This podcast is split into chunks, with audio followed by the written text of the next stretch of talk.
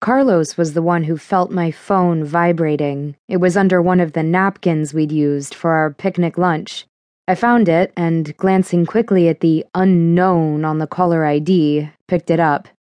While used to calls from unknown places, I was not used to calls from this guy. Sydney, how are you? I didn't actually recognize his voice right away. I rolled away from Carlos, sitting up.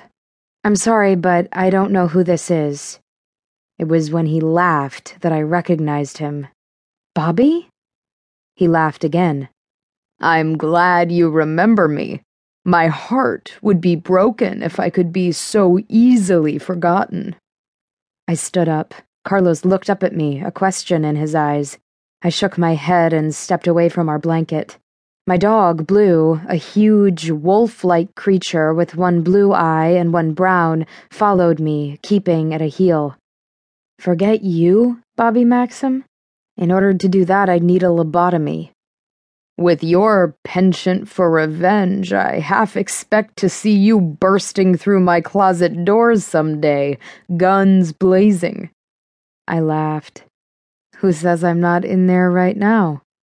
I know exactly where you are. I've been keeping very good track of you. I looked around the park. Gentle green hills spotted with couples and groups of friends lounging on blankets dominated the landscape. On a field below me, a soccer match was beginning to form. A woman ran by in a skin tight suit. Nothing on her jiggled. Are you here now? No, no, I'm calling to ask a favor. That's rich. Someone tapped me on the shoulder. I spun around and stepped back. Blue let out a growl. Carlos stood behind me, his hands out, palms forward in a sign of peace. I just wanted to let you know I'm going to join some mates for a game of football. Sorry, that's great. I'll see you in a bit, I said, covering the mouthpiece. Carlos smiled and jogged off down the hill. Does he know about you? Bobby asked. I didn't answer as I watched Carlos join a group of other men on the field below. Sydney, are you there? I'm not doing you any favors. I don't know if you're totally clear on the fact that you took something from me. Sydney, I don't understand this animosity. I was just doing you a favor. A favor? I heard myself yelling. Looking around, I saw that I had attracted the attention of several of the groups of Londoners trying to enjoy their first day of sun. You bastard, I hissed quietly. I hope you rot in hell. I'm sorry I didn't do it sooner, darling. Call me darling again, and I will make it my life's mission to take your ballsack. Are we clear? Anything you'd do with my ballsack would be very welcome. I forgot what a sick fuck you are. A sick fuck who did you a favor and is now looking for one in return. You're insane! I heard myself yelling again. I took a deep breath, in through my nose, out through my mouth. Blue tapped his muzzle against my hip to let me know he was still there.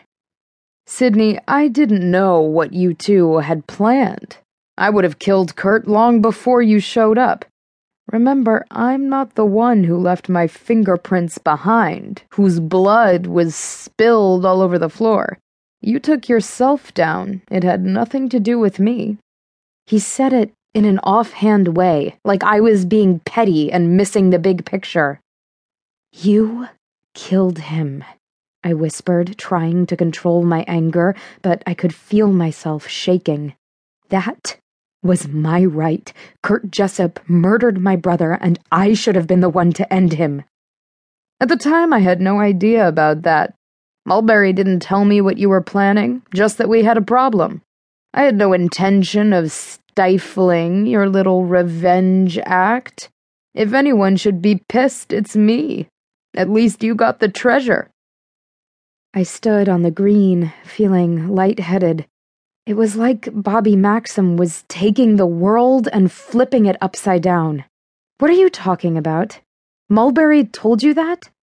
Oh, Cher. You didn't know?